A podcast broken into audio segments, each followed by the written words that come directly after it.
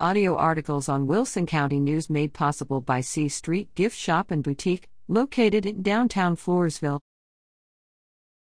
Critical Race Theory, not in La Vernia schools. Editor. On May 1st, the citizens of La Vernia went to the polls to fill one contested position on the La Vernia School Board. The campaign leading up to the election took place largely on Facebook local forums.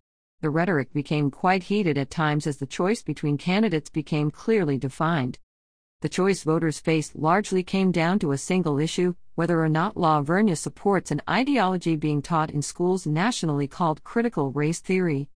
One candidate repeatedly refused to take a position on the theory, which for most voters clearly indicated support for it, while the other candidate made an unequivocal and decisive statement denouncing critical race theory as racially divisive and harmful to our kids. The candidate against the theory won the election in a landslide, 87% to 13%. While this was a welcome victory for our children, it was simply one battle in a war. The issue of critical race theory in our schools is still an ongoing one. For many years, this theory has quietly seeped into our classrooms through woke administrators, curriculum managers, board members, and teachers. Our curriculum is contaminated, and some individuals that work for the La Vernia Independent School District support critical race theory. This cannot stand. One such district employee became totally unhinged upon learning that her school board candidate was soundly defeated. She stated on Facebook that, based upon personal knowledge gained as an employee of the school district, she could definitively state that the schools are full of racists and that more than half of the town is also racist. And it got even worse than that. Clearly, this is radical and inflammatory rhetoric. It is unacceptable. I reported this to Superintendent Cone for investigation and remedial action. He promptly pushed it to Max Flores, Human Resources.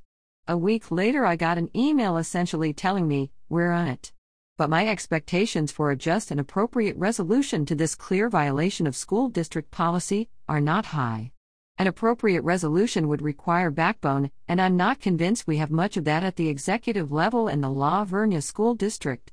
In fact, I seriously doubt it. They seem much more interested in keeping bad news of bad acts contained. It's like a reflex. They haven't learned. How many superintendents must we hire slash fire to find one with intestinal fortitude and that acts like a boss? That said, La Vernia must scrub critical race theory from our schools and remove those who wish to keep it and propagate its destructive influence on our children. Our kids have no one else to defend them against this critical race theory plague. It must be expelled permanently. Get involved. Write a letter. Send an email. Go to a meeting make our presence known, and take back our schools. J. Sampson La Vernia.